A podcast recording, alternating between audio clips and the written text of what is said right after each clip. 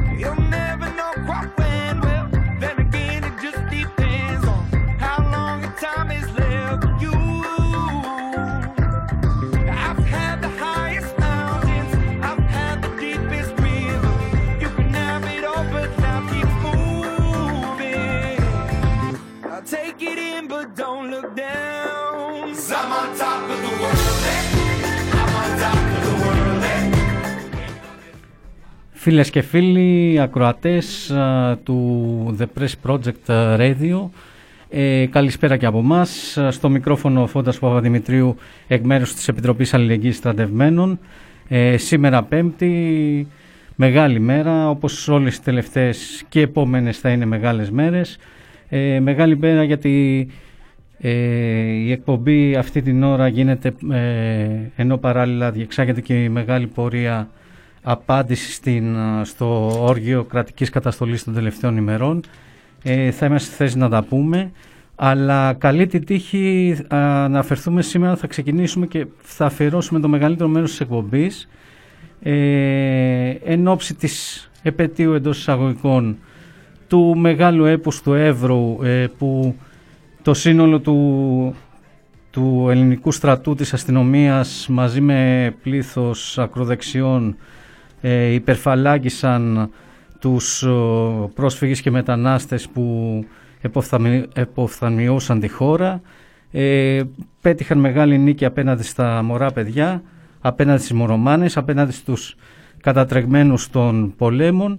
Ε, εν ώψη αυτών και εν ώψη της α, μεγάλης κινητοποίησης της εικοστής Μάρτη θα θυμηθούμε πράγματα, θα μάθουμε πράγματα, γιατί υπάρχει ένα μεγάλο ενδιαφέρον, κυρίως ρεπορτάζ ας πούμε, σχετικά με τις επαναπροωθήσεις, και κυρίως θα καταλήξουμε και σε αγωνιστικά καλέσματα, τα οποία δεν είναι λίγα. Θα έχουμε τη χαρά να μιλήσουμε με τον Δημήτρη Αγγελίδη, δημοσιογράφο της Εφημερίδας των Συντακτών, με όχι απλά σχετικό αλλά με συνεχή ρεπορτάζ για τα θέματα των επαναπροωθήσεων και των προσφύγων γενικά. Θα, θα είμαστε σε ένα-δύο λεπτάκια μαζί.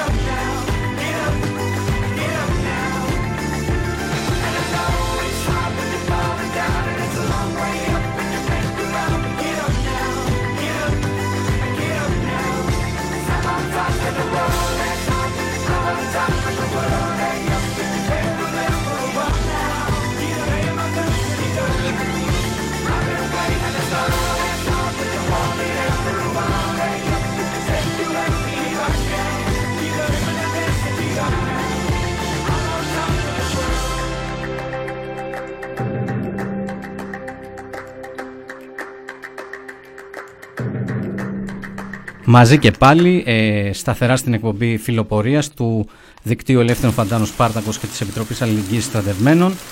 Ε, έχουμε, έχουμε μαζί μας τον... Ε,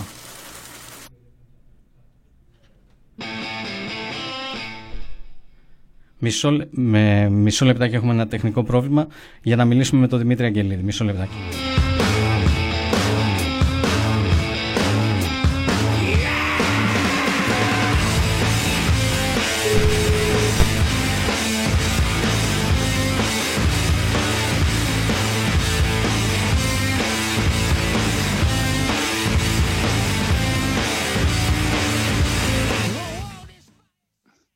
Γεια χαρά Δημήτρη, μας ακούς?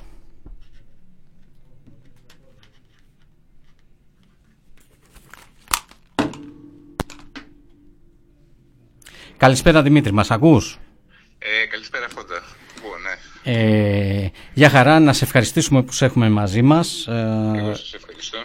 Ε, σε ευχαριστούμε και για την προσπάθεια που κάνεις με το συνεχές ρεπορτάζ γύρω από τα ζητήματα των προσφύγων και με, τις, με το αποκαλυπτικό ρεπορτάζ για τις επαναπροωθήσεις.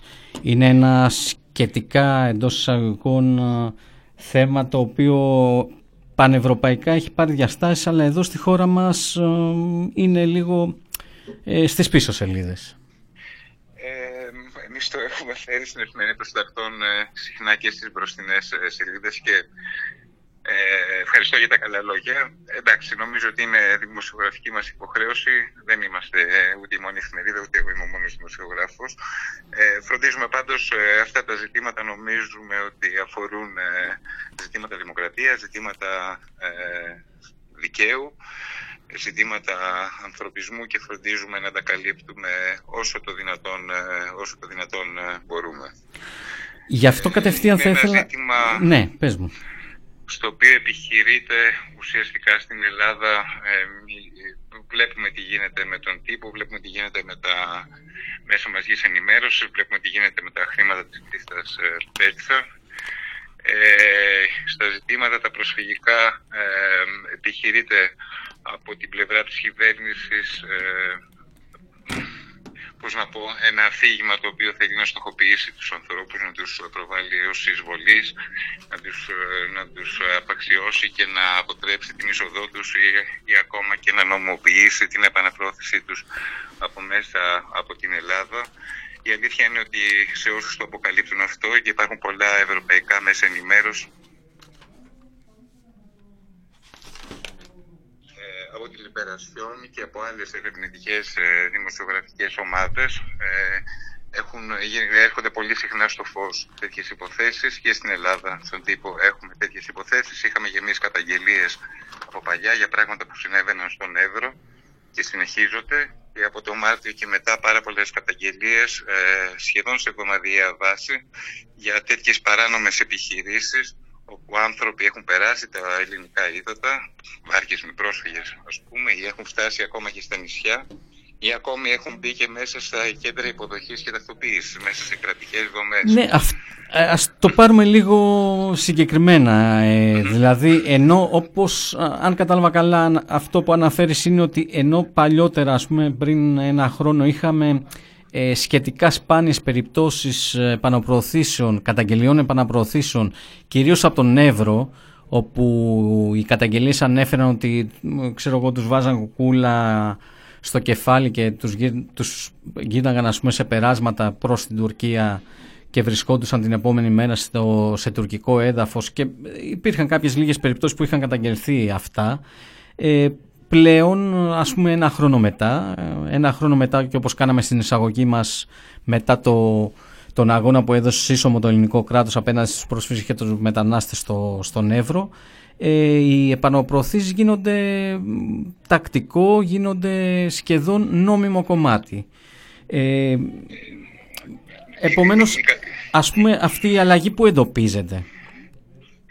Ναι, οι καταγγελίες από τον Έβρο ήταν αρκετά τακτικές και τα προηγούμενα χρόνια. Ε, υπήρχαν δηλαδή άνθρωποι που πήγαιναν σε αστυνομικά τμήματα ή συλλαμβάνονταν από την αστυνομία ή πήγαιναν στην αστυνομία ήδη για να ζητήσουν άσυλο όπως έχουν το δικαίωμα. Ε, η αστυνομία τους κρατούσε σε άτυπα κέντρα κράτησης, ε, τους κρατούσε για ώρες, τους έδερνε, ε, τους αφαιρούσε κινητά, τους αφαιρούσε τα χρήματα, τα υπάρχοντα, τους έστελνε ένα φορτηγάκι, έχουν δημοσιευθεί ακόμα και... και πινακίδες, ναι, και πινακίδες από τα φορτηγάκια που χρησιμοποιούν πάνω στον Έβρο. Ε, εκεί τους παραλάμε, τους, έφερε, τους, τους πήγαινε στα σύνορα λοιπόν, στο, στο ποτάμι. Εκεί αναλάμβανε μια άλλη ομάδα που συχνά φορούσε κουκούλες, ένοπλοι και με βία τους έβαζε σε, σε μια βάρκα και τους περνούσε απέναντι. Ε, ναι. Από το Μάρτιο και μετά, αυτό που ήταν πάρα πολύ, ήταν εξαιρετικά μεμονωμένες αναφορές και νομίζουμε ότι σχεδόν είχε σταματήσει να γίνεται, είναι οι επαναπροωθήσεις στη θάλασσα. Όπου εκεί είναι και ο κίνδυνος για την ανθρώπινη ζωή, για τις βάρκες δηλαδή που τους αναγκάζουν να γυρίσουν πίσω ή που λαμβάνουν τους ανθρώπους και πια τους αφήνουν, τους βάζουν σε σχεδίες, αυτές τις πορτοκαλί, τις φουσκωτές, σαν φουσκωτές σκηνές είναι, οι οποίες είναι σχεδίες προορισμένες για τη διάσωση ανθρώπων. Και, τώρα και, και πολλές φορές με... έχουν και τη σφραγίδα του λιμενικού, έχουν τα αναγνωριστικά έχουν μάλλον του λιμενικού σώματος της Ελλάδας. Και βίντεο από μέσα που δείχνει mm-hmm. ότι αυτά είναι προμήθεια του ελληνικού πολεμικού ναυτικού. Α, του πολεμικού ναυτικού, συνέχει, ναι. Αν, έχω, αν δεν κάνω λάθος. Ε, υπάρχουν συγκεκριμένα δημοσιεύματα, ε, νομίζω είναι προμήθεια του ελληνικού πολεμικού ναυτικού, νομίζω το δεκαεπτά, οι οποίες πια χρησιμοποιούνται, ε, χρησιμοποιούνται με εντελώς διαστραμμένο τρόπο, όχι για τη διάσωση των ανθρώπων, αλλά αντιθέτως σε μια διαδικασία που βάζει τους ανθρώπους σε πολύ μεγάλο κίνδυνο της ζωής τους και φυσικά ε, τους στερεί ε, το δικαίωμά τους, το δικαίωμά τους να ζητήσουν διεθνή προστασία και άσυλο. Ε, το οποίο είναι αδιαπραγμάτευτο και διεθνώς καταγεγραμμένο και ε, πες μας. Ε, ναι, έλεγα ότι από το Μάρτιο και μετά, με πρόσχημα, αν θέλετε, ε, την προσπάθεια της Τουρκίας να ανοίξει τα σύνορα στους πρόσφυγες και τους μετανάστες, στην Ελλάδα αυτό το ερμηνεύσαμε ως μια ασύμετρη απειλή, ε, ότι τάχα παραβιάζονται τα, παραβιάζονται τα κυριαρχικά δικαιώματα της Ελλάδας, λες και οι πρόσφυγες αυτοί, άοπλοι οι περισσότεροι, ε, λες και πρόκειτο για πόλεμο πραγματικό και πρόκειτο για, κατα, για κατάκτηση εδαφών. Είδαμε την εκστρατεία ε, και παραπληροφόρησης που ζήσαμε στην Ελλάδα. Ε, είδαμε τη βία που έφερε όλο αυτό το ζήτημα με φασιστικές ομάδες από το εξωτερικό που ήρθαν να συνδράμουν ε, τις ελληνικές δυνάμεις. Σωστά, σωστά. Τις... Πέρα από τους Έλληνες φασίστες υπήρχαν και ευρωπαϊκές ομάδες Είχαν φασιστών που... Ναι. Ναι, ναι. Νομίζω αυστριακή ήταν η ομάδα, αν δεν κάνω λάθος. Ε, έχουν καταγραφεί αυτά. Ε, υπήρχαν και οι Έλληνες φασίστες, υπήρχε ο λαγός της ε, Χρυσής Αυγής, το πρωτοπαλίκαρο που είχε αναλάβει δράση. Ε, που, σε νομικό που, επίπεδο, που, είναι, που καλοπερνάει στις Βρυξέλλες ενώ έχει φάει εννοείται τη γνωστή ποινή mm-hmm. του που φάγαν όλοι οι Χρυσαυγίτες στις εφτά Οκτώβρη mm-hmm. ακόμα τον ψάχνουν mm-hmm. και, και σε νομικό επίπεδο είδαμε μια προσπάθεια νομιμοποίησης ε, αυτής της παράνομης ε, διαδικασίας. Υπήρχε η απόφαση του Κυσέα. Αυτό, αυτό ακριβώς ήθελα να σε ρωτήσω, γιατί νομίζω είναι ένα σημείο καμπής από τις άτυπες και παράνομες, όχι εκτός, αλλά εκτός και εντός εισαγωγικών, παράνομες, κανονικά παράνομες επαναπροωθήσεις, πλέον έχουμε το Μάρτιο αυτό το, αυτό το κεκτημένο του ελληνικού κράτους. Δηλαδή βγάζει ένα νόμο ο οποίος... Ο οποίος ε, ε, λέει τρία πράγματα. Αναστέλει mm-hmm. τη διαδικασία ασύλου για ένα μήνα προσωρινά, ότι δεν θα γίνονται πια αιτήσεις ασύλου, δεν θα καταγράφονται αιτήματα ασύλου. Αυτό είναι το ένα και είναι πρωτοφανές, γιατί η διαδικασία ασύλου προβλέπεται στη Σύμβαση της Γενέβης του χίλια εννιακόσια πενήντα ένα και αποτελεί διεθνές δίκαιο και κεκτημένο και δεν προβλέπεται η παραβίασή του ούτε σε καιρό πολέμου, ιδίως σε καιρό πολέμου.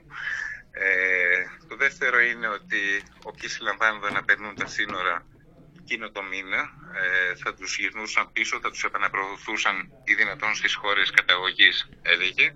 Θα τους λάμβανε, δηλαδή χωρίς να καταγραφεί το αίτημά τους, θα τους γυρνούσαν, και θα τους γυρνούσαν πίσω. Και το τρίτο ήταν ότι αυξήθηκε ε, στο, στο μέγιστο βαθμό ε, η φύλαξη των συνόρων στα θαλάσσια και στα χερσαία, και στα χερσαία ύδατα. Ε, Ήθελα να κάνω μια ερώτηση πολύ... συγκεκριμένα γι' αυτό. Ε, επειδή όπως ρητά είπες και εσύ και είναι γνωστό νομίζω και στους ακροατές μας, Ε, ότι είναι παράνομη αυτή η έστω, ε, έστω, έστω πρόσκαιρη κατάργηση της δυνατότητας α, παροχής ασύλου, ε, καταδικάστηκε αυτή η απόφαση του ελληνικού κράτους από διεθνούς φορείς.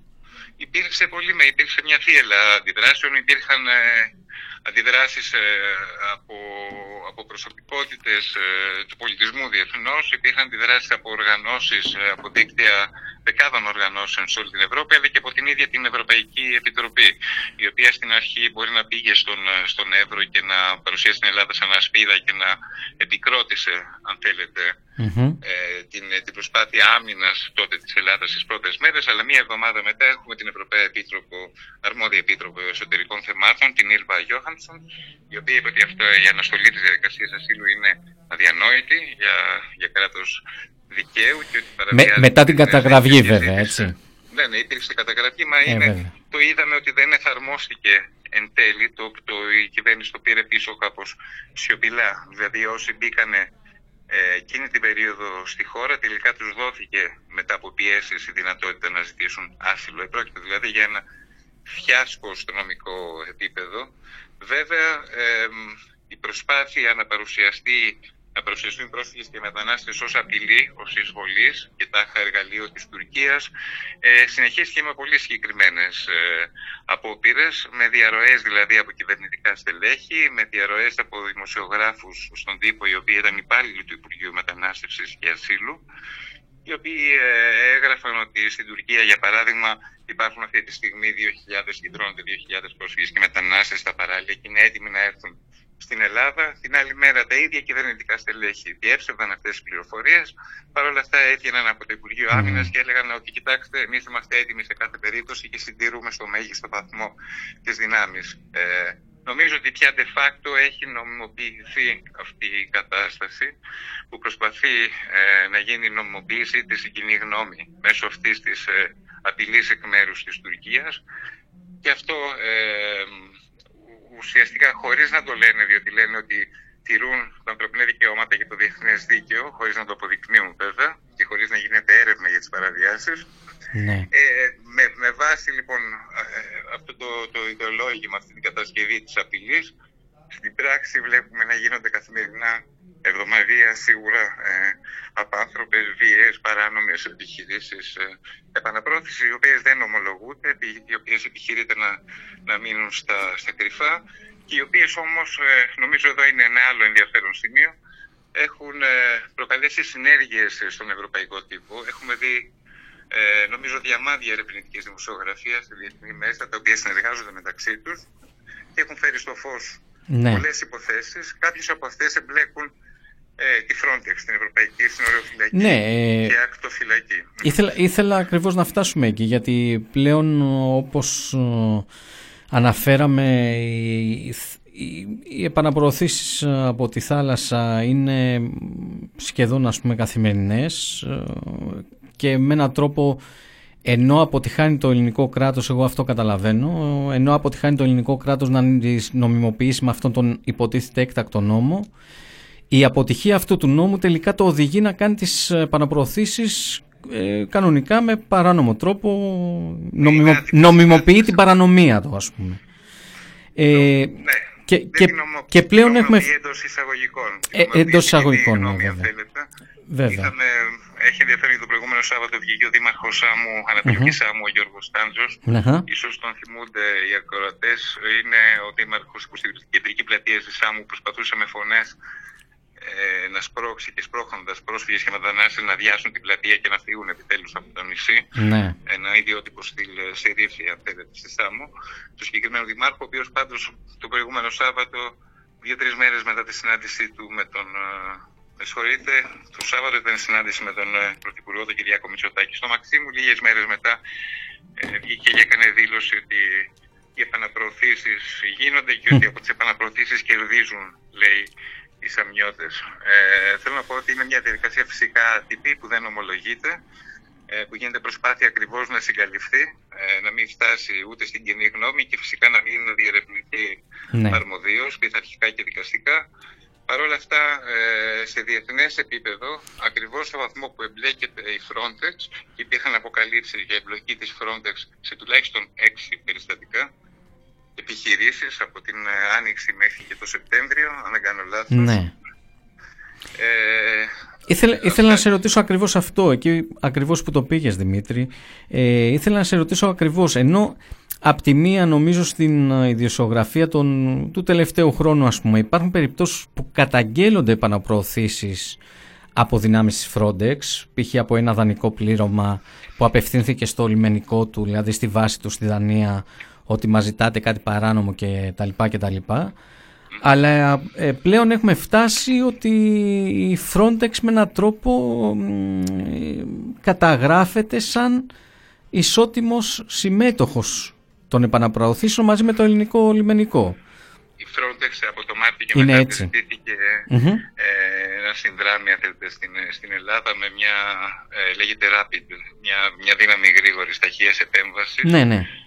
στον Έβρο και έχει μια αποστολή στην Ελλάδα, η οποία δεν, είναι, δεν συμμετέχει, δεν κάνει, δεν πρωταγωνιστεί στις επιχειρήσεις, επιτηρεί και υποβοηθά σε ορισμένες περιπτώσεις.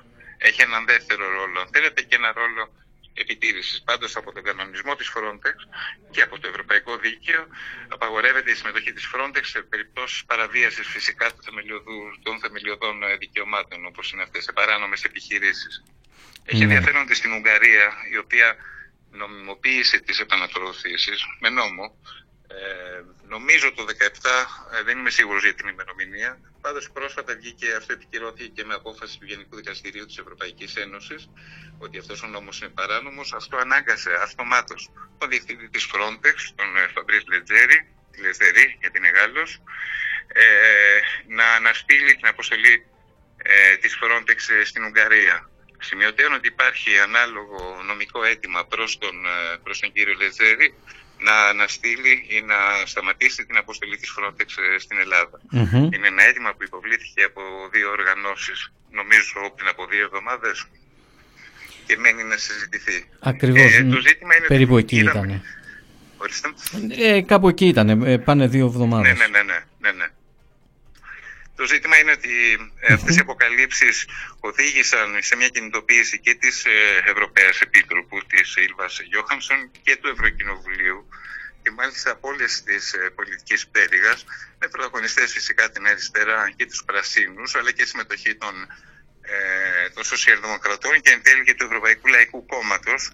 Έχει γίνει μια επιτροπή ελέγχου της Frontex, μόνιμη πια, η οποία η πρώτη της δουλειά είναι σε τέσσερις μήνες να ερευνήσει τις ε, καταγγελίες ε, επαναπροώθησης. Αυτή η Επιτροπή ξεκίνησε τις εργασίες την προηγούμενη εβδομάδα, εξετάζοντας τον κύριο Λετζέρη και την κυρία Γιόχανσον. Και υπήρξε και μια άλλη, υπήρξε μια άλλη διαδικασία. Γιατί οι αποκαλύψεις του τύπου δεν ήταν μόνο ότι η Frontex είχε εμπλοκή σε έξι επιχειρήσεις επαναπροώθησης, είναι ότι επίσης mm-hmm. έγινε προσπάθεια να συγκαλυφθούν αυτές. Ε, στο, στο, στο εσωτερικό πλαίσιο, στην εσωτερική διαδικασία που έχει η Frontex για την αναφορά και τον έλεγχο ε, των περιστατικών, υπάρχει μια διαδικασία που λέγεται αναφορά σοβαρού περιστατικού, ε, όταν δηλαδή ε, ε, όταν υπάρχουν υποθέσεις διακινδύνευσης ε, της ανθρώπινης ζωής, και ψάχνουν να δουν αν έγινε σωστά αυτή η διαδικασία αναφοράς, αν θέλετε, στα κεντρικά. Και φαίνεται η ίδια η Frontex λοιπόν ερεύνησε τις, ερεύνησε ναι. τις υποθέσεις αυτές. Στην αρχή είπε ότι όχι, ε, δεν υπήρχε καμία, καμία παράνομη, ε, δεν υπήρχε συμμετοχή εκ μέρους μας σε καμία παράνομη ενέργεια. Υπήρξε μια ομάδα εργασίας από το Διοικητικό Συμβούλιο της Frontex, το οποίο αποτελείται από εκπροσώπους των κρατών μελών ε, της Ευρωπαϊκής Ένωσης, γιατί η Frontex είναι ευρωπαϊκή υπηρεσία. Αυτή έλεγξε λοιπόν τον ίδιο τον εαυτό της, αν θέλετε, τη Frontex. Στην αρχή το πόρισμα που παρέδωσε φάνηκε ελλιπές ως προς πέντε περιπτώσεις. Υπήρχαν δεκατρία τέτοια περιστατικά, σοβαρού, σοβαρά περιστατικά, που είχαν καταγραφεί από την υπηρεσία, yeah. χωρίς όμως να αξιολογηθούν ως παραβιάσεις θεμελιωδών δικαιωμάτων.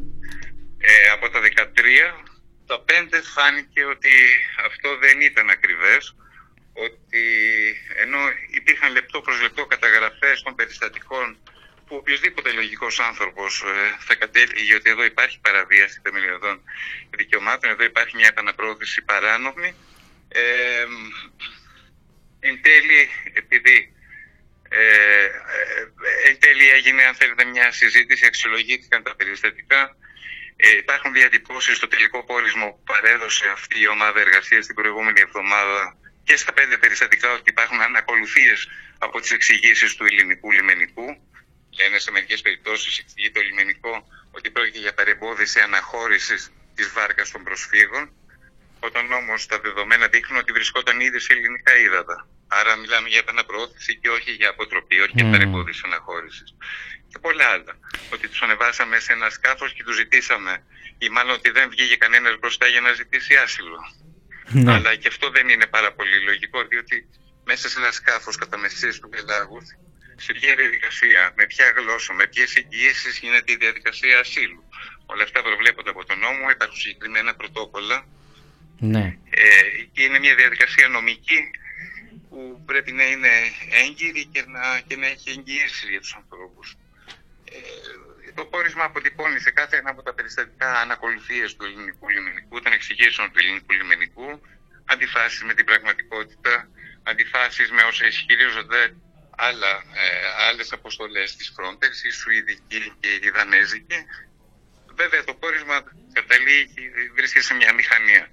Λέει ότι δεν μπορούμε να καταλήξουμε σε συμπέρασμα ακριβώς διότι υπάρχουν διαφορετικές απόψεις ε, και έτσι ούτε επιβεβαιώνει, ούτε όμως και απορρίπτει τις, ούτε και απορρίπτει τις καταγγελίες για παραβιάσεις εκ μέρους της, της Frontex.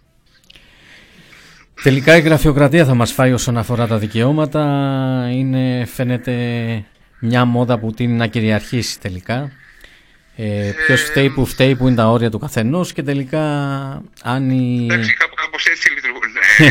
Ναι, ναι. Ουσίες, αν θέλετε. Ε, νομίζω έχει σημασία όμως επιμένουμε να διαβάζουμε σωστά και, και τις λέξεις και πίσω από τις λέξεις. Και πάντως αυτή η διαδικασία, ακριβώς επειδή επισημαίνει αναπολυθείς, μπορούμε όλοι να φανταστούμε τι έχει γίνει και το βλέπουμε και γραμμένο. Ξαναλέω, μιλάει για αναπολυθείς εξηγήσεις του ελληνικού λιμενικού. Ε, αυτή η διαδικασία έχει, στην Ευρώπη υπάρχει αίτημα απαραίτησης του διευθυντή της Frontex, του, του Λετζέρη. Mm-hmm. Ε, στην Ελλάδα δεν έχουμε ακούσει κάτι για τον αρχηγό του ελληνικού λιμενικού, τον Θεόδωρο Πιάρη.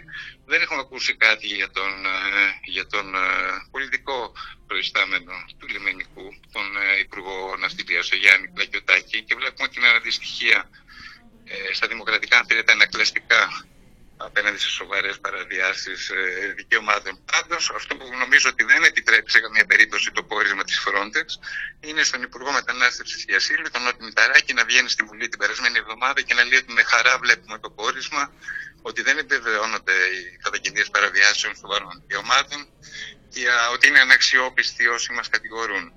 Νομίζω mm. ότι το ακριβώς αντίθετο τελικά συμβαίνει. Ακριβώς. Ε, Δημήτρη, δεν ξέρω αν έχεις να προσθέσεις κάτι άλλο. Νομίζω ότι μας έδωσες μια πλήρη εικόνα για το ζήτημα των επαναπροωθήσεων. Κάναμε στην ουσία και μια ε, ανασκόπηση του τελευταίου χρόνου, ίσως και μας πήγες και λίγο παλιότερα. Ε, ε, ένα ένα συμπέρασμα θα, θα ήθελα να σε ρωτήσω. Ναι. Πού βρισκόμαστε, πιστεύεις?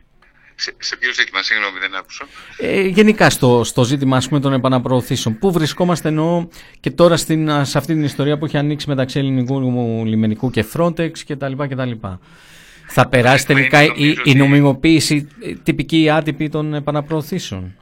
Το τι θα γίνει ακριβώς δεν το ξέρω. Βλέπουμε αντίρροπες δυνάμεις, βλέπουμε προσπάθειες συγκάλυψης και βλέπουμε μια αντίρροπη πάλι δύναμη και από τα κάτω να έρθουν πράγματα στο φως. Το τι θα γίνει δεν μπορώ να το προβλέψω. Ε, βλέπουμε τη συζήτηση σχετικά με το νέο σύμφωνο μετανάστευσης και ασύλου που ετοιμάζεται να έρθει τον επόμενο μήνα, mm-hmm. ένα κοινό σύστημα ευρωπαϊκό ασύλου. Εκεί να γίνονται κάποιες προσπάθειες και, και σκλήρινσεις, αλλά ίσως και κάποιων διαδικασιών ελέγχου στα σύνορα. Υπάρχει σίγουρα μια προσπάθεια και από την πλευρά της Frontex να νομοποιηθούν οι επαναπροωθήσεις στο Αιγαίο με διάφορα επιχειρήματα τα οποία πάντως αντέκρουσε η Ευρωπαϊκή Επιτροπή σε επιστολή που έστειλε στη Frontex. Λέει δηλαδή ε, ο επικεφαλής της Frontex, και σε αυτό φαίνεται να συντάσσει το Υπουργός Μετανάστευσης και Ασύλου, η ελληνική κυβέρνηση, ότι ε, δεν είναι όλα τα περιστατικά που μας έρχονται στη θάλασσα περιστατικά διακινδύνευσης και άλλα δεν υποχρεούται το λιμενικό να κάνει επιχείρηση έρευνας και διάσωσης, αλλά δικαιούται να τους γυρίσει πίσω. Ή ότι δεν είναι όλες οι περιπτώσεις, mm. περιπτώσεις ασύλου. Σε αυτά έχει απαντήσει η Ευρωπαϊκή Επιτροπή. Έχει πει ότι, για αυτά, ότι σε κάθε περίπτωση για να επιστρέψει κάποιος πίσω πρέπει πρώτα να έχει διασφαλιστεί ότι θα εξεταστεί αν έχει ναι. το αίτημα, το αίτημα του για άσυλο, με μια διαδικασία που δεν μπορεί πάντως να γίνει εκείνη την ώρα ναι. στα σύνορα, και φυσικά το κρίνουμε κατά περίπτωση. Είναι μια μεγάλη διαδικασία. Το θέμα έχει πολλές ουρές και έχει, και έχει βάθος. Ε, μένει να το δούμε. Πάντως είναι ένα ζήτημα, νομίζω, που αφορά ουσιαστικά το, το τι κράτος δικαίου θέλουμε, τι δημοκρατία θέλουμε, αν είμαστε μια ανοιχτή δημοκρατία, αν, θέλουμε, αν έχουμε σεβασμό των ανθρωπίνων δικαιωμάτων και αν έχουμε ε, και ανθρωπιά απέναντι σε ανθρώπους που έχουν κινδυνεύσει, που έχουν χάσει τα υπάρχοντά τους, το σπίτι τους. Και που ίσως οι βόμβες που φάγαν τα σπίτια τους έχουν και τη, και τη δικιά μας σημαία πάνω. Επίσης. Ναι, ναι, μα ακριβώς, με έναν τρόπο τέλος πάντων. Με έναν τρόπο, βέβαια. ναι, με τη συμμετοχή στο ΝΑΤΟ, στους ευρωπαϊκούς ναι, ναι. Και που σίγουρα στρατηγικούς θεσμούς. Και να βγάζουμε την ουρά μας απ' έξω όταν πρόκειται, ε, για να, όταν πρόκειται, πώς να πω, τις συνέπειες αυτών των, των πολέμων που μπορεί να φέρουν και σε ένα βαθμό τη δική μας σφραγίδα. Δεν μπορούμε εκεί να βγάζουμε την ουρά μας απ' έξω όταν μας χτυπούν την πόρτα, ε, για να σώσουν άνθρωποι τη ζωή τους και να βρουν ένα καλύτερο μέλλον. Ε, Δημήτρη, σε ευχαριστώ πάρα πολύ για τον χρόνο σου. Σε αφήνω να συνεχίσεις τις δουλειές σου. Ευχαριστώ εγώ, Φόντα. Καλή συνέχεια στην εκπομπή. Χάρηκα που τα είπαμε. Ευχαριστώ. Θα είναι διαθέσιμο το μικρόφωνο μας και για άλλες ενημερώσεις σχετικά με το θέμα. Ε, όσο γίνεται να το βάζουμε στις μπροστά σελίδες και στην, mm-hmm. στην πρώτη σειρά της ενημέρωσής μας και των ενασχολήσεών μας. Ε, σε... και συγχαρητήρια και για την ευαισθησία και για όλη τη δουλειά. Ε, το παλεύουμε, το παλεύουμε. Καλή συνέχεια και σε σένα, Δημήτρη. Γεια χαρά. Ε, πάμε σε ένα τραγουδάκι για να συνεχίσουμε με τα δικά μας τα πιο ζουμερά.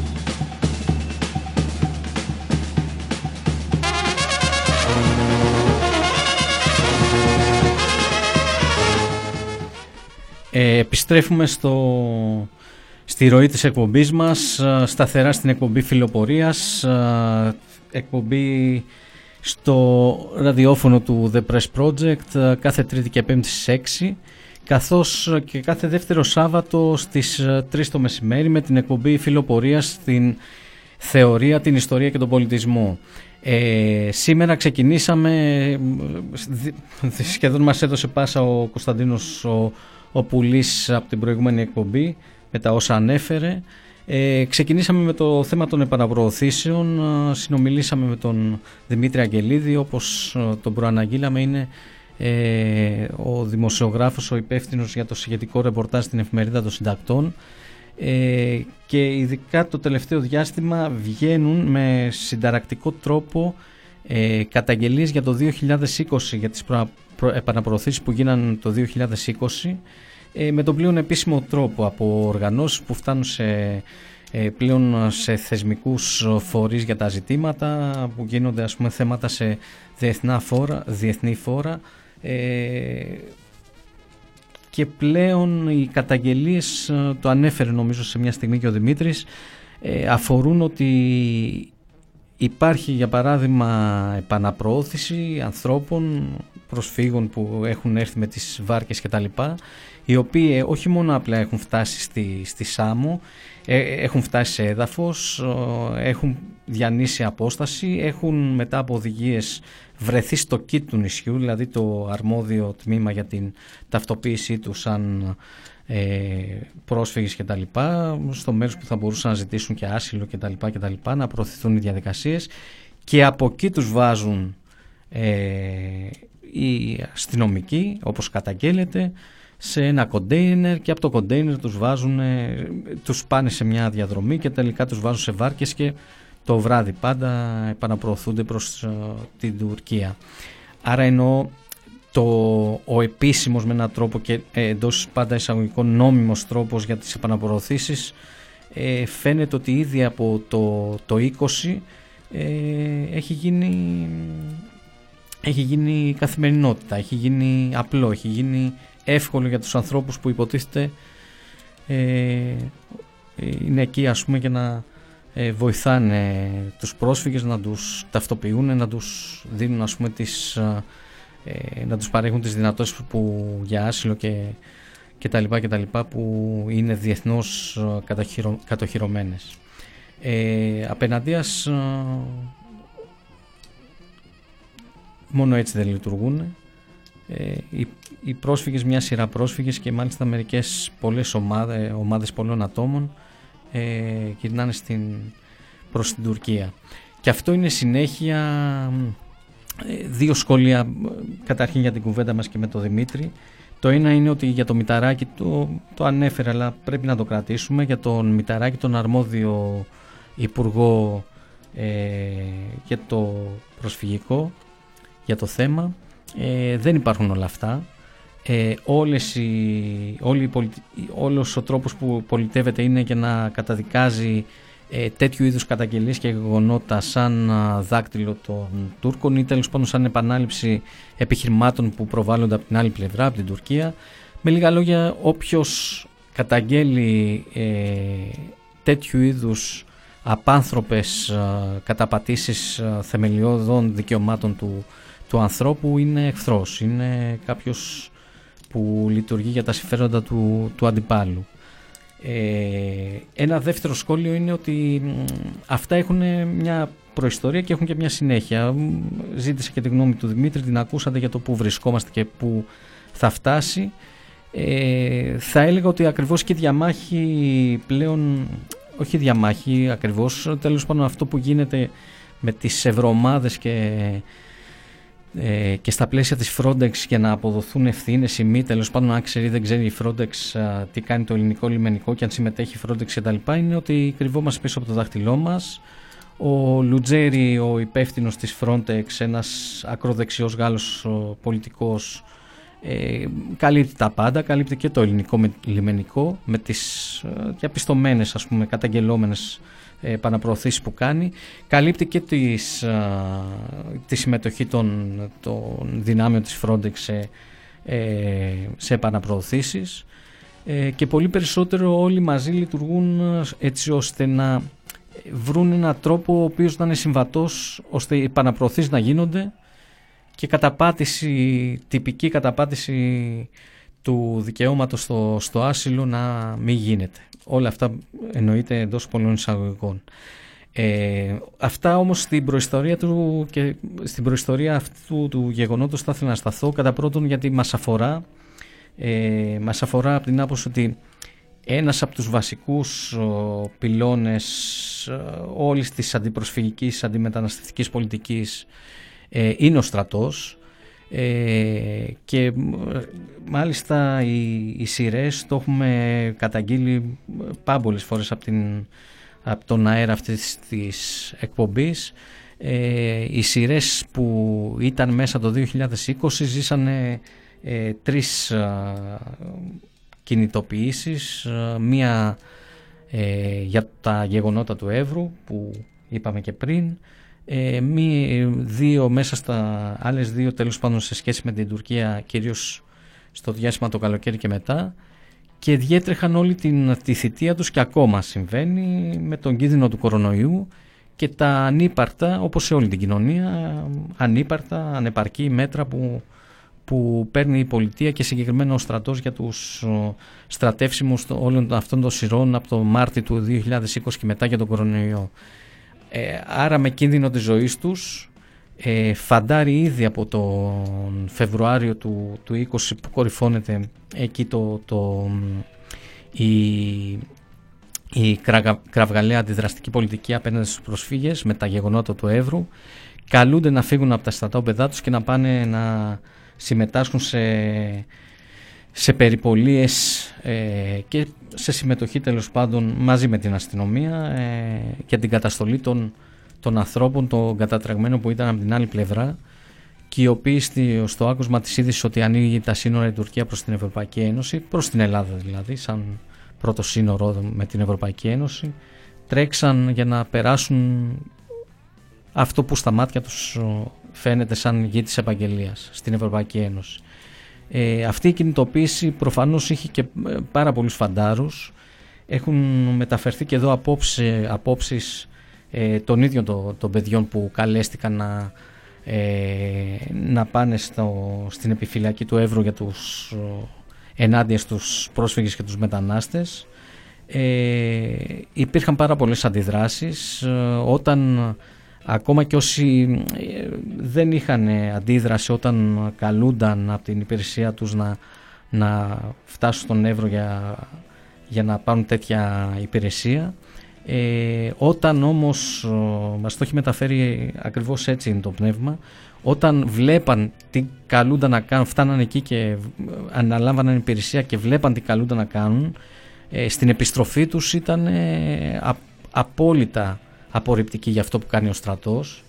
Ε, καταλάβαιναν πολύ μαζικότερα κομμάτια ότι δεν έχουν θέση οι φαντάροι και δεν έχει θέση και κανένας άνθρωπος, αλλά πολύ περισσότερο και οι ίδιοι στο να καταστήλουν αυτούς τους ανθρώπους, και πολύ περισσότερο βγήκαν και φωνές, έχουμε βγάλει και εμείς πολλές καταγγελίες και στο blog, ε, βγήκαν φωνές που δήλωναν ότι δεν θα πάρουν θέση ε, στις, ε, στην απάνθρωπη πολιτική, στην απάνθρωπη τέλος πάντων επιχείρηση του, του ελληνικού στρατού και του ελληνικού κράτους γενικά.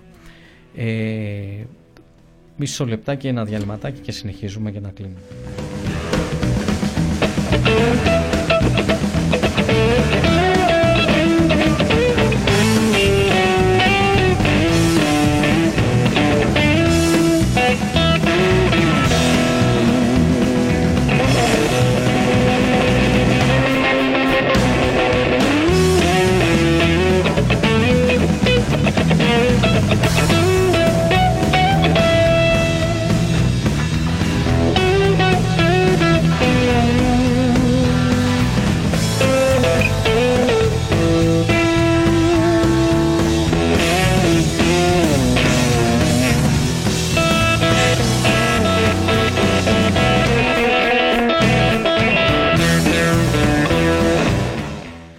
Συνεχίζουμε στην εκπομπή φιλοπορίας του Δικτύου Ελεύθερων Φαντάρων Σπάρτακος και της Επιτροπής Αλληλεγγύης Στρατευμένων. Ε, λέγαμε πριν στο θέμα μας, στο βασικό θέμα των επαναπροωθήσεων, ε, λέγαμε και για τη συμμετοχή του ελληνικού στρατού στα γεγονότα του Εύρου, ε, που πολλοί θέλαν να κάνουν και εορταστική επέτειο, γιατί το σύνολο του κρατικού μηχανισμού, η ελληνική αστυνομία, ο ελληνικός στρατός, παραστρατιωτικές ομάδες, φασιστικές ομάδες μέχρι και από την Ευρώπη, Ε, νίκησαν τα γυναικόπαιδα και τους κατατρεγμένους, ε, που και με την ελληνική σημαία βόμβες έχουν γκρεμίσει τα σπίτια τους και τις ζωές τους. Ε, λέγαμε για τη συμμετοχή του ελληνικού στρατού ότι πάρα πολλοί ε, φαντάροι αρνήθηκαν ή τέλος πάντων πήραν θέση εναντίωσης σε αυτή την, ε, σε αυτή την επιχείρηση που ε, τους έβαζε να, να συμμετέχουν ο ελληνικός στρατός. Ε, αυτή τη στιγμή μας έρχονται καταγγελίες, ας πούμε ένα χρόνο μετά, έρχονται καταγγελίες όπως είναι αυτή που θα βρείτε και στο blog μας, στο δίκτυο Spartacus blogspot τελεία com, ε, από την Μυτιλήνη, από την τριακόσια ενενήντα οκτώ, ε, ότι ανάμεσα στα άλλα δεινά που τραβάνε είναι ότι καλούνται να συμπληρώσουν θέσεις ενεδρών, δηλαδή ε, η υπηρεσία από τις εφτά το απόγευμα σε, ας πούμε, κάτι βράχια ε, στις ακτές που κοιτάνε προς Τουρκία, στη Μυτιλήνη, για να δουν, για να έχουν το νου τους τέλος πάντων και να ειδοποιήσουν αν εμφανιστεί κάποια βάρκα ε, στον ορίζοντα. Ε, το απάνθρωπο του πράγματος ε, είναι, είναι φανερό. Αυτές α, ακόμα και σε όλη τη διάρκεια του δύο χιλιάδες είκοσι και ακόμα συνεχίζονται αυτού του τύπου, αυτού του τύπου η συμμετοχή του ελληνικού στρατού στο κατατρεγμό και στις επαναπροωθήσεις των, των, των ανθρώπων, των προσφύγων που προσπαθούν να περάσουν σε ελληνικό έδαφος για να καταγραφούν σαν πρόσφυγες, ε, είναι απόρρια και του...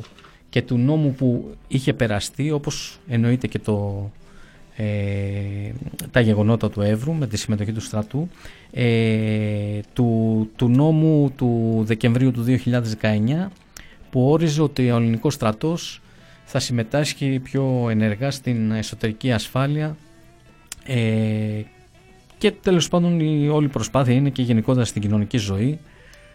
Ενδεικτικά θυμίζω εδώ και την επίσκεψη του στρατηγού Φλόρου στην, στο σεισμόπληκτο της Λάρισας.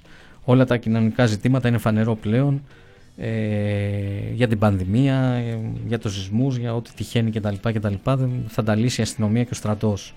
Δεν υπάρχει κοινωνική πολιτική, δεν υπάρχει κράτος, υπάρχει μόνο καταστολή και, και στα αυτά τα πλαίσια και ο στρατός συμμετέχει. Άρα και στο συγκεκριμένο θέμα ε, για την...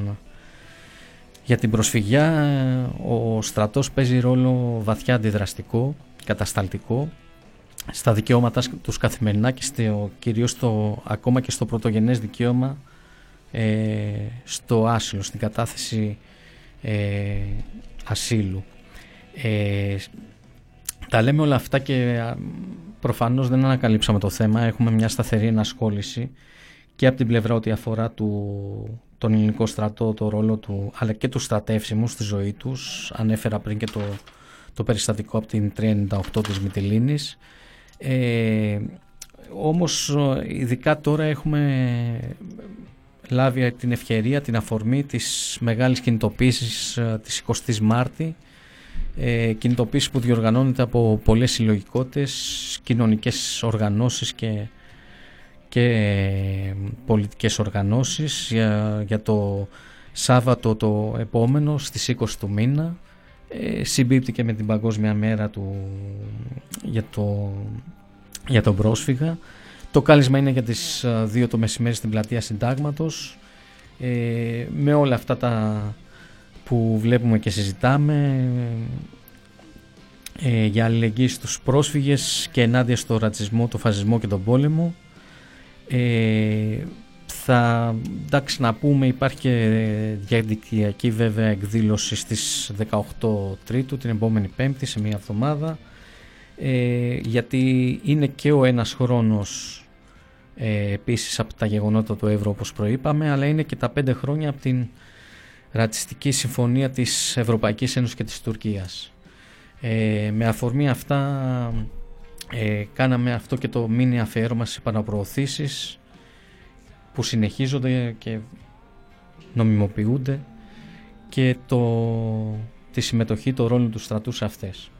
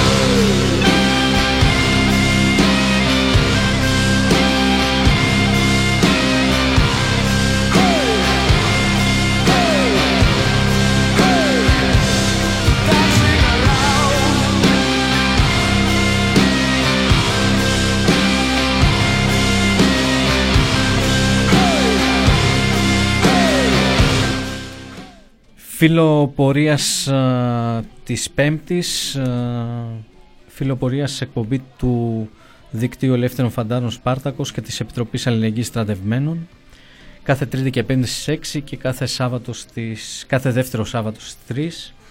Ε, κλείνοντας, α, να θυμίσουμε και να ενημερώσουμε και όσους ενδιαφέρονται, υπάρχει κάλεσμά μας, κάλεσμα του Δικτύου Ελεύθερων Φαντάρων Σπάρτακος και της Επιτροπής Αλληλεγγύης ε, για το Σάββατο, για διαδικτυακή σύσκεψη για τα θέματα της θητείας και της πολεμοκαπηλείας, των εξοπλισμών και όλο αυτό το πακέτο που συζητάμε σχετικά κάθε, κάθε φορά περνάει από την εκπομπή μας.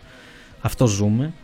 Ε, για την διοργάνωση κινητοποιήσεων, να βγούμε στον δρόμο και για αυτά τα ζητήματα. Ε, όπως ξεκινήσαμε, οι μέρες είναι, είναι θερμές, οι μέρες είναι ζωηρές, οι μέρες είναι ουσίας για τη ζωή μας, για τον αγώνα μας, για τα πιστεύω μας και για την ύπαρξή μας. Ε, συνεχίζουμε σταθερά σε όλα τα θέματα που αφορούν το, τους στρατευμένους και τα δικαιώματά τους, ε, απέναντι στο, στις την πολεμική προετοιμασία και, την, ε, και τον πόλεμο, την προετοιμασία πολέμου. Ε, συνεχίζουμε και στην, ε, σταθερά στην εκπομπή μας. Ε, το επόμενο ραντεβού μας είναι το Σάββατο ε, στις τρεις, όπως προείπα. Αυτό το Σάββατο έχουμε εκπομπή κανονικά και ε, ε, αξίζει τον κόπο να συντονιστείτε.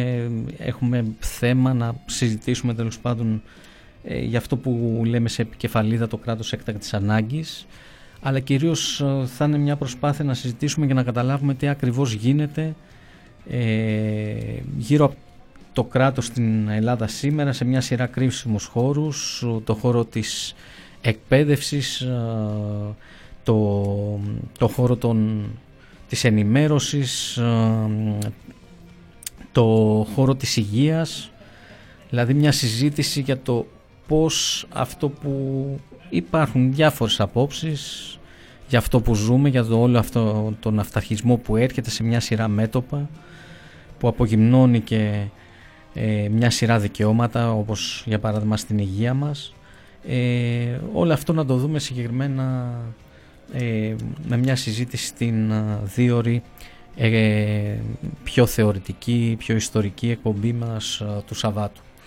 Ε, να είστε όλοι καλά, όλοι και όλες καλά, να συνεχίσετε να, να ακούτε το ραδιόφωνο του The Press Project, να συνεχίσετε να βγαίνετε στο δρόμο και να βγαίνουμε όλοι στο δρόμο, να συνεχίσετε και να συνεχίσουμε να διεκδικούμε τα δικαιώματά μας ε, κάθε μέρα και πάντα.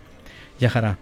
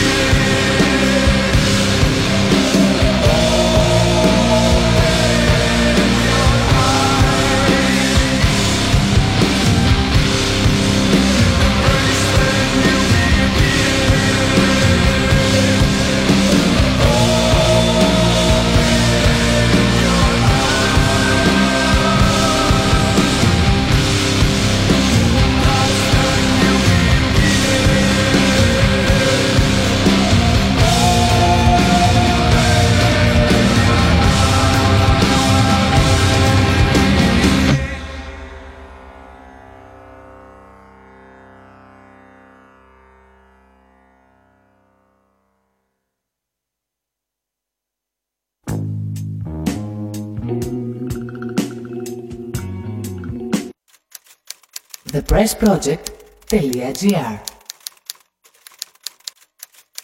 The Press Project τελεία τζι άρ